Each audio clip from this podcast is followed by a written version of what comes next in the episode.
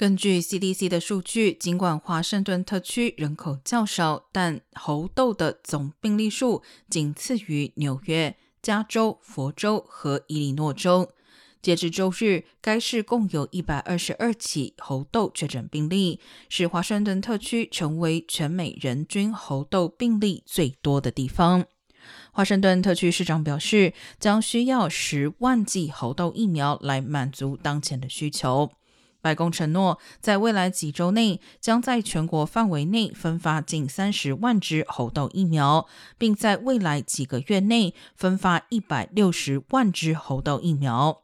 在全美范围内，CDC 已经确认了一千八百多起猴痘病例。